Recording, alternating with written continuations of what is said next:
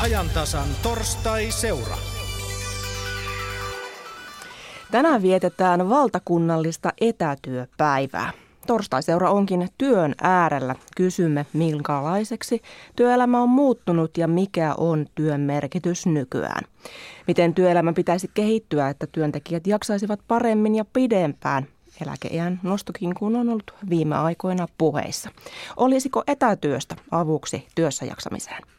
Siirrämme lähetyksen ihan hetken kuluttua IT-kaupunki Ouluun, mutta täällä Pasilan studiossa työstä on puhumassa Työterveyslaitoksen erikoistutkija Seppo Tuomivaara. Tervetuloa lähetykseen. Kiitoksia.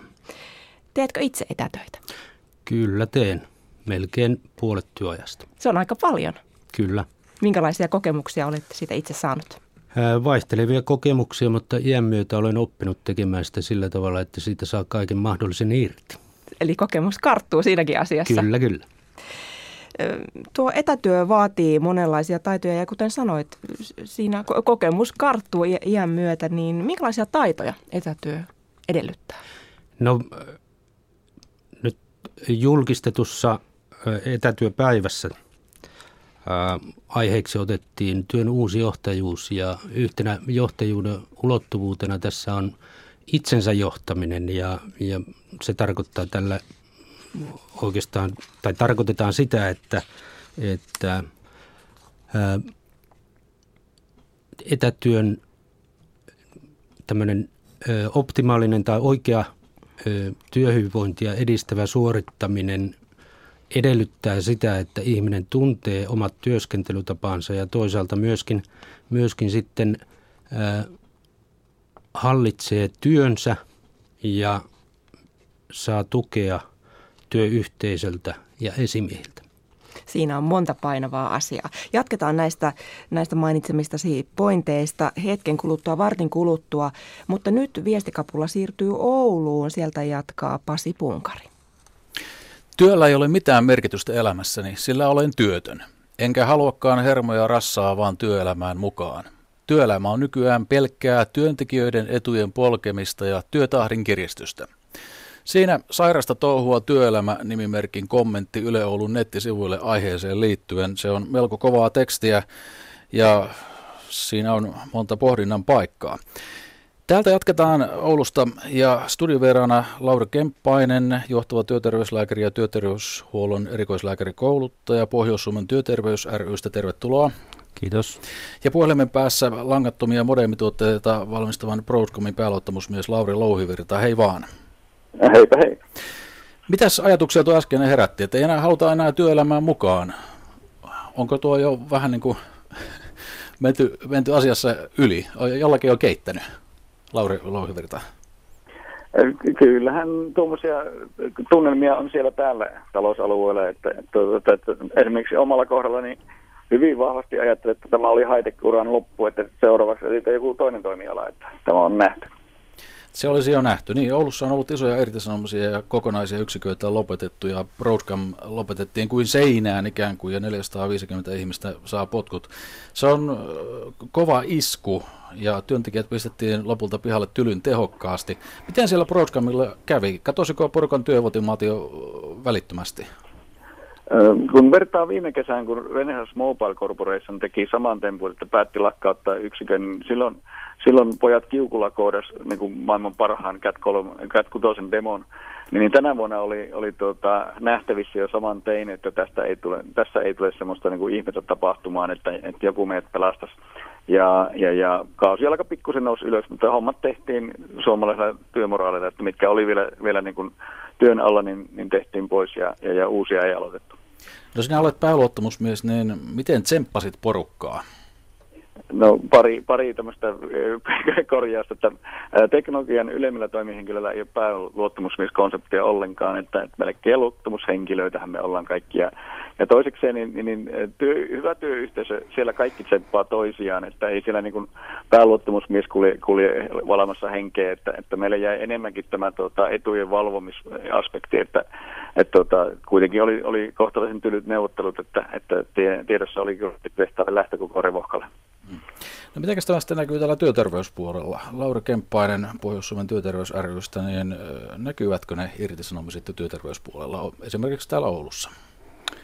No jossakin määrin alkavat nykymään näkymään, mutta ei vielä isommalti. Voisi sanoa, että teknologiat on merkittävä osu Oululaista työllistävää vaikutusta, mutta kuitenkin ei niin iso osa, että se työterveyshuollossa näkyisi valtaosaltaan. Miten on, Lauri Louhivirta, niin tiedätkö sinä, onko teidän henkilökunta käännös, käyttänyt kuinka paljon työterveyspalveluja? Sitä on motivoitu ja, ja kerrottu joka käänteessä, että jos, jos on tarvetta, niin menkää ja, ja painotettu sitä, että työterveyshuolto on voimassa siihen asti, kun työsuhde on voimassa ja, ja, ja jonkun verran sitä on käytetty, mutta enempi se on ollut semmoista niin kuin, tuota, suomalaisen miehen itse tuhinaa, että kyllä tässä selviää itsekseen, että, että avun, avun hakemisen kynnys on liian kova Suomessa. Laura Kemppanen, miltä se kuulostaa? No täytyy sanoa, että tuossa on varmaan pointtia, että näin on, että moni suomalainen miettii, että minäpä mietiskelen näitä aivan itsekseni näistä, mutta työterveyshuolto nykyään pyrkii keskittymään siihen, että ihmisillä olisi oikeasti tulevaisuutta ja toivoa näissä työurissa ja hakemaan sitä kaikin keinoin, mikä on meidän käytössämme ja, ja monenlaisia keinoja on kyllä käytettävissä. Hmm. No mainitse jotakin keinoja. Mikä niin on semmoinen yleisesti käytetty yleisin, yleisin keino? No perinteiset on tietenkin sellaiset asiat, että työterveyshuolto miettii, että onko ihmisillä joku terveydellinen ongelma, joka voisi vaikuttaa työkykyyn pitkäjaksoisesti, mutta nykyään pyritään painottamaan tämä ammatillista kuntoutusta ja työurasuunnittelua ja elämän tukemista niin, että ihminen näkee, että se ura on olemassa jossakin. Ja erittäin usein semmoinen jonkinlainen ura kyllä löytyy eteenpäin, mutta se vaatii pitkäaikaista keskustelua ihmisen kanssa ja työnantajan kanssa. Ja tästä syystä tällaiset yhteistyöneuvottelut, jossa pyritään näitä asioita ratkomaan, on yleistynyt ainakin meidän työterveyshuollon erittäin merkittävästi. Mm. Lauri Louhiverta, miltä kuulostaa? Onko, oliko työ ja onko työterveydestä teidän tapauksessa ollut, ollut hyötyä? Joo, kyllä siis kaikesta, kaikesta ulkopuolisesta on hyötyä. Että sinänsä niin työsuojeluorganisaatiot on itse asiassa aika, aika sivuraiteilla ollut – kun vertaa, vertaa niin tuota, ylempien toimihenkilöiden niin työhyvinvointia, niin, niin, niin, miten se oppikirjassa pitäisi mennä, niin sinähän olisi työsuojeluvaltuutetulla olisi iso rooli, mutta tota, ne on yleensä aika sivuraitella, että se jää niin kuin esimies työterveysakselille näiden ongelmien ratkaiseminen. Ja nythän meillä ei esimiesorganisaatio esimerkiksi ole enää ollenkaan voimissa, vaan nekin on potkittu pois. Hmm. Se on sinänsä hankala tilanne sitten. Kyllä, kyllä. Ja, to, ja toiseksi niin tämä, tämä niin kuin asiantuntijan näkemys oli, oli niin kuin oppikirjamainen, että se, noinhan se pitäisi mennä ja tuohon pitää pyrkiä, mutta kyllä niin kuin omasta kohdasta voin sanoa, että olin aikanaan kymmenen vuotta eläkkeellä nollan työkyky, nolla prosentin työkyvyttömyyseläkkeellä. Ja, ja sitten kun menin Nokialle, niin mä muutin 100 prosenttia työkykyiseksi, eli käytännössä ei ollut mitään niin kuin harmaa sävyä siinä välissä. Ja, ja nyt on, on itsellä esimerkiksi sama niin kuin mietintä, että, että rupeanko uudelleen työkyvyttömyyseläkkeelle johtuen tämmöistä niin perussairaudesta. Mm, kyllä. Tuota, kuunnellaanpa vähän työpaikkoja iloja ja suruja ruoditaan usein kahvipöydissä ja siellä tupakkatauvoillakin, vaikka se on aika huono tapa. Anna Nevalainen soluttautui oululaisten lounastunnille ja kyseli sieltä mielipiteitä, että minkälaista on hyvä työ. Kerrohan Mervi 30 vuoden torimyyjän kokemuksella, että minkälaista on hyvä työ?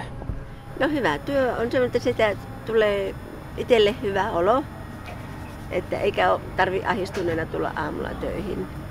Ja se, että sitä tulee se tekemisen nautinto. Täyttyykö nämä olosuhteet? No kyllä, en mä muuten tätä tekisi. Hyvä työpaikka on sellainen, jossa ihmissuhteet ainakin toimii. Se on numero yksi ja aivan ehdoton numero yksi. Toinen on sillä tavalla, että siellä on inhimilliset asiat huomioiva johto ja semmoinen, jossa niin kuin mennään tavoitteet ja päämäärät hyvin selkeästi esille otettuna eteenpäin. Yrjö, olet ollut nyt puolitoista vuotta eläkkeellä. Onko ollut ikävä töihin? Aluksi oli tosi kovasti, mutta kyllä tähän tottuu vähitellen. No mites tuon pitkän uran aikana, niin kuinka paljon ehti työtehtävät muuttua ja millä tavalla? No työtehtävät kyllä muuttuu aika laillakin, eikä oppilasaines muuttui jonkun verran, tämä yhteiskunnallinen ja muiden vaikutukset. Ja toinen asia on sitten se, että kyllä tämä tietotekniikka tuli rymisten ja vähän tuota yllättäenkin joka paikkaan. Juuso, mitä kuuluu hyvään työhön? No itselle varmaan niin kuin mukava työympäristö, mielenkiintoisia hommia, semmoista mielekästä tekemistä. Minkälaisena sinä näet työelämän tällä hetkellä? Minkälaisia muutoksia odotettavissa? Ei mua nyt aivan hulluna ressaattamaan. Kyllä mä uskon, että niin kuin hyville tekijöille löytyy töitä. No niin, Anne, nappasin sinut jututettavaksi kesken tauon. Kerrohan, että minkälaisella alalla työskentelet? No teknisen myynnin parissa. Kuinka pitkä ura sulla on takana? Kaiken kaikkiaan kyseisellä teknisen myynnin alalla jotain 15-16 vuotta. Koetko, että työelämä ja työkäytännöt on muuttunut tuona aikana jotenkin? Tällä hetkellä esimerkiksi sähköposti on tullut aika lailla mukaan kuvioon, että sillä puhelimella ei juuri pirautella enää hirveästi asiakkaille asioista. No onko se työelämä mennyt parempaan vai huonompaan suuntaan? No, tuohon on kyllä aika hankala vastata, että mielellään käyttäisi niitä käytäntöjä, joita on silloin nuorempana oppinut. Kerro vielä, että millaista on hyvä työ? Hyvä työ on varmaan mun mielestä sellaista, että kun sä menet kotiin, niin sä tunnet sen onnistumisen tunteen, että sä veit tota firmaa jollakin tavalla eteenpäin. Tai ainakin tiedät, kun sä aamulla menet takaisin sinne, että tänä päivänä se tapahtuu, kun mä vien tää firmaa eteenpäin. Kiitos ja hyvää työpäivän jatkoa. Semmoisia kommentteja Oulun kaduilta ja kahvipöytien ääreltä Anna Nevalainen haastatteli. Mitäs tuumit Lauri Kemppainen? Siellä vilahtelivat tekemisen nautinto, inhimillinen johtaja, mukavat hommat. Löytyykö näitä nykypäivän työelämästä? Kyllä minun mielestä hyvinkin monipylysti löytyy ja, ja sanoisin näin, että ihmisillä on Suomessa minusta hyvä työmotivaatio ja hyvä suuntautuminen tulevaisuuteen. Moni pelkää nimenomaan sitä tulevaisuutta siinä mielessä, että onko minä tarpeellinen ja löytyykö minulle sitä työtä, mutta, mutta kokevat, että työpaikat on pääsääntöisesti positiivisia, mutta jos miettii sitä, mikä on työurien uhkana, niin kyllä tämä mainittu teknologia, riippuvaisuus ja työn kiireisyys ja, ja tämä maailmanlaajuinen toimintamalli, jossa me ihmiset aletaan olla koneiden osia tai robottien jatkeita tietyssä mielessä, niin se muuttaa meidän ihmisten kokemusta tästä työelämästä. Lauri Louhivirta, sinulla varmaan tähän on, on kommenttia. No joo, tuo Nokia-aikana yleensä sanottiin, tai ensimmäistä kertaa oikeastaan Suomen teollisuushistoriassa, että ihmiset tulevat tehtävien niin kuin perässä johonkin firmaan, mutta lähtevät johtajien takia seuraaviin tehtäviin tai seuraaviin firmoihin. Että kyllä tuossa niin kuin, totuuden siemeniä oli hyvin paljon. Niin, minkälaiseksi työ, työelämä nyt sitten oikein on muuttunut? Onko se sitten liian raakaa menoa, Lauri Kemppainen? Aika kova sana tuo raaka, mutta tuota, minusta oli mielenkiintoinen tämä harmaan sävyt, eli täysin työkyvytön tai täysin työkykyinen. Eli moni kokee, että hän on sillä harmaalla alueella suhteessa siihen työhönsä ja työkykyynsä ja jaksamisensa. Ja, ja tämä on sellainen haaste meille työterveyshuolloille ja että me löytäisimme semmoisen sopivan työn tällä harmaalla alueella olevalle ihmiselle. Ja nimenomaan se vaatii meiltä sitä, että löytäisimme sen ihmisen ajatuksesta ja sydämestä semmoisen uran eteenpäin. Niin, että jätäisi paikalleen makaamaan tai, tai sulkeuduta sinne kotisohvan nurkkaan. Mm, kyllä, sitä kotisohvaa kannattaa harrastaa vain ja rajoitussa määrin. Lauri Louhivirta, onko sinulla tähän, tähän jatkoa harmaan sävyistä?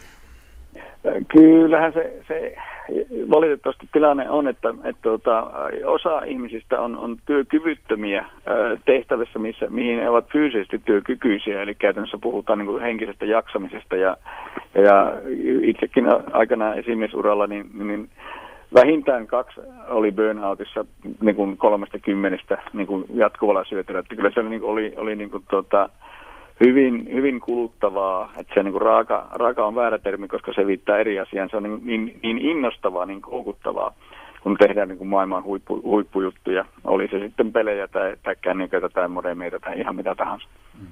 No entä sitten, miten ihmiset saadaan jaksamaan paremmin? Joustaako se työelämä tarpeeksi? Miten on, Laura Kemppainen? No, joustamismahdollisuuksia jonkun verran on olemassa, mutta jos mietitään esimerkiksi etätyötä, niin se saattaa olla jopa liiankin intensiivistä riippuen siitä, minkälaisella alalla sitä tehdään. Joustaminen ehkä enempi on sellainen, että ihmisen oma kokemus sitä työstä saadaan sellaiseksi, että hän henkisesti jaksaa, niin kuin tässä oli puhetta tässä. Ja se henkisen jaksamisen kokemus on sellainen, että se vaatii kyllä hyvinkin selkeää yhteistyötä työntekijä- ja työnantaja- ja työterveyshuollon välillä, että löytyy sellainen reitti nykymaailmassa. Hmm.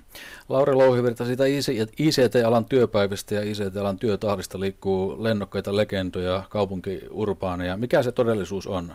Uppoudutaanko sitä sinne ihan totaalisesti? Se vaihtelee. Se on niin kuin, projektityössä on se, se riemu, että se niin kuin alkaa lepposesti ja päättyy kaaukseen. Että se niin kuin, tavallaan riippuen projektivaiheessa, että milloin se, milloin se alkaa suttaamaan, mutta loppupelissä kaikki tekniset projektit päätyy siihen, siihen niin kuin, tuota, parsimismoodiin, missä, missä tehdään pitkiä päiviä. Että on, on error correction kämppejä ja, ja, ja wake up kämppejä, milloin mitäkin kämppejä, missä niin kuin, tuota, pizza, pizzalaatikko pinojen korkeudesta päätellään, että oliko, oliko tuota, kämppi raskas vai ei. Mm. No miten se, miten se etätyö sitten, Lauri Kemppainen, sinulla etätyö taitaa olla vähän niin kuin ei onnistu, kun lääkäri hommia? No tällä alalla tietenkin, voisiko sanoa, että teknologia on vielä niin rajoittuneesti kehittynyt, että on hyvin vaikea ihmisiä tavata ja kohdata ja tutkia ilman, että tosiaan tavataan ja kohdataan ja tutkitaan, mutta onhan paljon aloja, jossa teknologiasta on merkittävää hyötyä, mutta niin kuin tuossa aikaisemmin kommentti, että etätyö sinänsä ei välttämättä ole ratkaisu, se voi olla jopa intensiivisemmän kuin työpaikalla tehtävä työ. Eli kyllä se tämän työn sisältöisen tavoittaminen ja, ja, ja sen ihmisen oma kokemus siitä, että miten se saadaan toimimaan sopivasti on niin kuin merkittävää, mutta tässä tullaankin tähän työn probleemin, eli mikä on työnantajan tavoite ja mikä on työntekijän kyky siihen tässä teknologisessa maailmassa, niin sitä pitää kyllä tarkkaan selvittää. Mm. No, nyt jatketaan Pasilasta etätyöasioilla. Mira Stenström, ole hyvä. Kiitoksia sinne Ouluun. Palaamme Ouluun vielä hetken kuluttua. Täällä Palsilan studiossa on työterveyslaitoksen erikoistutkija Seppo Tuomivaara. Tätä lähetystä voi kommentoida muun muassa lähetysikkunassa ja sieltä poimin yhden kommentin mukaan, mikä vähän liittyy tuohon Ouluunkin. Nimittäin eräs ihminen sanoi, että etätyö voi ensin vaikuttaa mukavalta, mutta todellisuus on toista. Nimittäin vapaa-aika ja työ pitäisi erottaa toisistaan. Kuinka suuri ongelma tämä on etätyössä?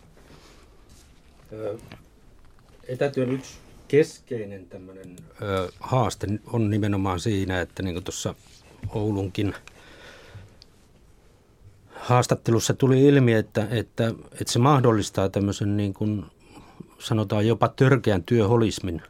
Eli, eli työ kulkeutuu siihen, siihen tuota, muuhun elämään mukaan ja työn ja perheelämän tai työn ja harrastusten väli katoaa ja ne työasiat alkaa olemaan jatkuvasti ihmisten mielessä ja siinä mielessä tutkijan näkökulmasta ja etätyötä paljon tehneen näkökulmasta, niin kyllä mä näen, että, että tärkeää on, on seurata ensinnäkin sitä, että kuinka paljon, kuinka monta tuntia siellä kotona työskentelee päivittäin ja viikoittain, koska selkeästi on esimerkiksi meidän tutkimuksessa osoitettu, että yli 50 tunnin intensiivisiä työviikkoja pitkään tekevillä alkaa olemaan jo ihan terveysuhkia – siinä kuormittumisesta tai siitä kuormittumisesta.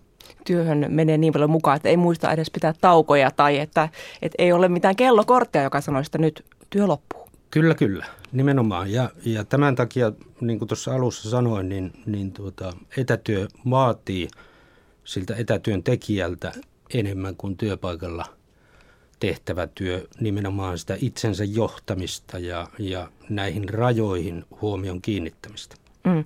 Tuolla Oulun keskustelussa puhuttiin siitä, että mikä on tällä hetkellä työelämän uhkana ja yhtenä ö, näkökulmana siellä tuli tämä lisääntyvä tietotekniikka, joka myös tietysti liittyy tähän etätyöhön.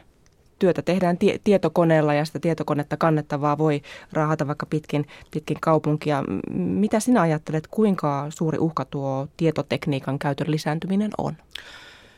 Uh siis sillä tavalla, että jokaisella innovaatiolla on varmasti niin kuin se, se tuota, valoisa puoli ja, ja pimeä puoli. Ja, ja tota, nyt mä mieluummin lähestyisin tätä teknologiaa sillä tavalla, että, että riippuu siitä, miten me sitä sovelletaan. Etätyö osaltahan ICT tai tieto- ja viestintäteknologia on, on irrottanut sen työn tekemisen ajasta ja paikasta. Ja nyt se on tuonut myös sitten tämmöisiä vaikuttamisen mahdollisuuksia työntekijöille, eli, eli autonomiaa päättää sitä, milloin missä työtä tekee ja osin myöskin, että mitä työtä tekee missäkin, jolloin voi ha- hakea tämmöisiä ö, hyviä itselle sopivia käytäntöjä. Mutta toki siinä, siihen teknologiaan liittyy sitten se, että jos ajatellaan, että etätyöllä on, etätyö on käsitetty aiemmin – merkittävässä määrin kotona tapahtuvaksi työksi, jonne vetäydytään sen takia, että, että tota, työpaikalla on rauhatonta, siellä on keskeytyksiä, tulee epäjatkuvuuksia, ei, väliin tulevia tehtäviä, ei pysty pitkiä aikoja keskittymään samoihin asioihin, niin etätyö yksi etu on ollut se, että, että on pystynyt keskittymään ja, ja paneutumaan aikaa vaativiin tehtäviin – ja nyt tämä tieto- ja viestintätekniikka. Itse asiassa, kun on tullut kaiken maailman skypeet, lynkit ja muut vastaavat, jolla etätyöpisteistä voidaan olla koko ajan yhteydessä ja etätyöntekijää voidaan koko ajan lainausmerkeissä sanoen häiritä, niin, niin tämä äh, tuo niin kuin uuden momentin tähän etätyön tekemiseen ja, ja täytyy kiinnittää työyhteisössä huomioon ja toisaalta niissä verkostoissa, missä nämä asiantuntijat työskentelee, niin huomiota siihen, että, että millä tavalla kunnioitetaan tätä etätyötä tai minkälaiset ää, toimintasäännöt, mä puhun tämmöisestä kuin etätyöetiketistä, että minkälaiset toiminta- ja käyttäytymissäännöt tähän etätyön toteuttamiseen sitten rakennetaan. No etätyön rinnalla puhutaan etäällä tehtävästä työstä. Miten etätyö ja etäällä tehtävä työ toisistaan eroavat ja minkälaisia hyötyjä ja haittoja niissä on, jos niitä vertailee? No siis tämä etäällä tehtävän työn käsite ei ole yleinen, vaan mä lanseerasin sen kun sinä minua tänne haastatteluun pyysit. Itse oma mutta miten sinä sen ymmärrät? Ja, ja mun, mun tarkoituksena oli sillä esittää se, että nimenomaan niin kuin mä äsken tuossa sanoin, niin etätyö on, on mielletty. Tai etätyö määritellään sillä tavalla, että, että se on, on päätyöpaikan ulkopuolella tapahtuvaa ansiotyötä, josta on sovittu työnantajan ja työntekijän välillä. Mutta, mutta sitten tuota, tänä päivänä työelämän on muuttunut nimenomaan tämän tieto- ja viestintätekniikan johdosta siihen, että, että, että kun perinteisesti se etätyö tapahtui siellä kotona, niin tällä hetkellä se tapahtuu hyvin monessa paikassa. Kahviloissa, kahviloissa junissa. hotelleissa, mm. kulkuneuvoissa ja sillä tavalla, että, että tämä etäällä työskentely on huomattavasti tilastoissakin huomattavasti paljon yleisempää kuin se varsinainen etätyö. Esimerkiksi jos me otetaan työ- ja terveyshaastattelututkimus, mikä, äh, mitä työterveyslaitos toteuttaa joka kolmas vuosi, niin, niin tuota, etätyöntekijöitä, jotka tunnistivat itsensä etätyöntekijöiksi, niin oli vain siinä 16 prosenttia palkansaajista.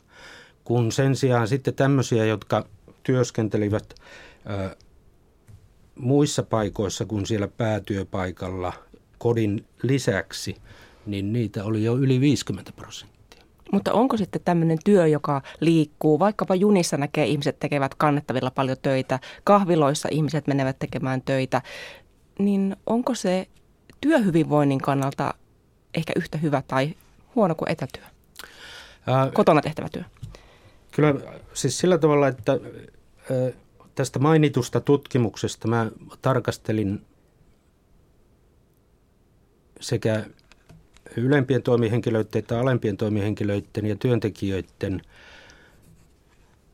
monessa paikassa työskentelyn eroja siihen, että tekee työtä siellä päätyöpaikalla pääsääntöisesti, niin näytti siltä, että nimenomaan alemmilla toimihenkilöillä ja työntekijöillä tämä monessa paikassa työskentely toi tämmöistä autonomian tunnetta, mitä ei, ei ole, mikä ei ole niin korkea ollut siinä työssä aikaisemmin, ja sitten kokemuksen siitä, että voi kehittää itsensä työssä. Mutta ylemmillä toimihenkilöillä taas tämmöiset ö, työn kuormittavuustekijät, kuten kiire, perheen laiminlyönti, negatiivisten tunteiden kokeminen työssä lisääntyivät. Ja, ja tämä mun tulkinnan mukaan tarkoittaa sitä, että, että riippuen paljolti siitä työn luonteesta ja kuin paljon sitä tehdään siellä monessa paikassa tai liikkeellä, niin sillä on erilaisia merkityksiä. Tuossa jo äsken puhuitkin siihen etätyöhön liittyen, että töissä pitäisi vähän miettiä, että kuinka paljon sitä esimerkiksi kotona työskentelevää häiritään ja pitäisi olla tämmöinen etiketti. Kyllä. Minkälainen se voisi olla? No vaikea on tietenkin sanoa suoraan, että mikä, mikä se etiketti pitäisi, pitäisi milläkin työpaikalla olla, mutta se, siihen voi ö, ottaa kantaa, että mitä ö, etikettiä laatiessa pitäisi käsitellä. Ja yleensä jos ajatellaan, että lähdetään rakentamaan tämmöistä onnistunutta etätyökulttuuria, niin, niin se pitäisi lähteä sieltä organisaation johdosta, joka luo etätyölle ne puitteet ja reunaehdot, millä sitä he, kussakin organisaatiossa tultaisiin toteuttamaan.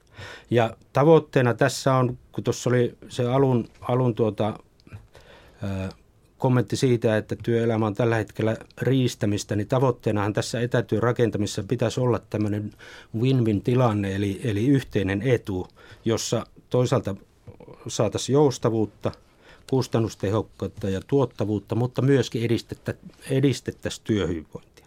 Ja nyt jos siihen etikettiin, etikettiä ajatellaan, niin, niin kyllä se etätyön pitäisi lähteä liikkeelle siitä, että esimies ja työntekijä yhdessä arvioivat sen, että minkälaiset mahdollisuudet on tehdä sitä etätyötä ja, ja mitä se edellyttää ja toisaalta avoimesti päästä keskustelemaan myös siitä, että, että mitenkä etätyöntekijä itse hahmottaa ne omat riskipaikkansa ja millä tavalla hän ajattelee, että, että hän ne hallitsee. Ja johtamisen toteuttamisessa sitten, eli siinä lähiesimiestyössä on kiinnitettävä erityistä huomiota yhteydenpitoon, millä tavalla se tehdään. Ja toisaalta sitä, että kun työtä johdetaan, niin ei johdeta enää työhön käytettyä aikaa pelkästään. Sitäkin kannattaa seurata, koska se on tärkeää nimenomaan sen työhyvinvoinnin näkökulmasta, mutta seurataan työn tuloksia ja yhdessä laaditaan näitä tavoitteita ja niiden, niiden tuota, toteutumisen seurantaa. Eli monenlaisia suuntaviivoja on ja niitä tosiaan täältä on antanut erikoistutkija Seppo Tuomivara. Palataan vielä pariksi minuutiksi sinne Ouluun. Oulussa siis Pasi Punkarin vieraiden luo. Mitä siellä tuumataan tästä etätyöetiketistä? Minkälainen tuo etiketti voisi olla? No, etätyöetiketti, niin. Miten se olisi, Lauri Kemppainen Pohjois-Suomen työterveys rystä, niin minkälainen on etätyöetiketti mielestäsi? Täytyy sanoa, että aivan uusi termi tässä mielessä tähän mennessä, mitä on tullut vastaan näitä, mutta jos ajattelisi tätä itsessään termiä etätyötä, niin se ainakin minussa herättää ajatuksen, että olemme teknologian kanssa tekemisissä ja monesti työ on tietointensiivistä ja aikataulutettua. Ja tästä seuraisi minusta sellainen vaatimus tälle työlle ja työntekijälle ja työnantajalle, että koska työ on tietointensiivistä, siitä pitää saada jo riittävästi taukoja ja myöskin palautumista jopa työpäivän aikana. Ja sitten mennään seuraavaan tärkeäseen asiaan. Ihmisten pitäisi liikkua työpäivän aikana ja sen jälkeen, jolla saadaan palautettua näitä tämän tyyppisiä tuntemuksia tästä työstä. Minusta etikettiin pitäisi sisältyä ainakin tämmöinen vaatimus tästä systemaattisesta suunnitellusta työuraan liittyvästä liikunnasta ja, ja terveyden ylläpidosta. No miten sitten, jos ajatellaan tätä työurien pidentämistä ja, ja työssä jaksamista, niin onko etätyö siihen mikään ratkaisu? Se joillakin aloilla auttaa, se on totta. Ja, mutta on paljon aloja, joissa saattaa olla jopa haitallista. Tietenkin ajateltu, että minkälaista se etätyö vaikuttaa siihen.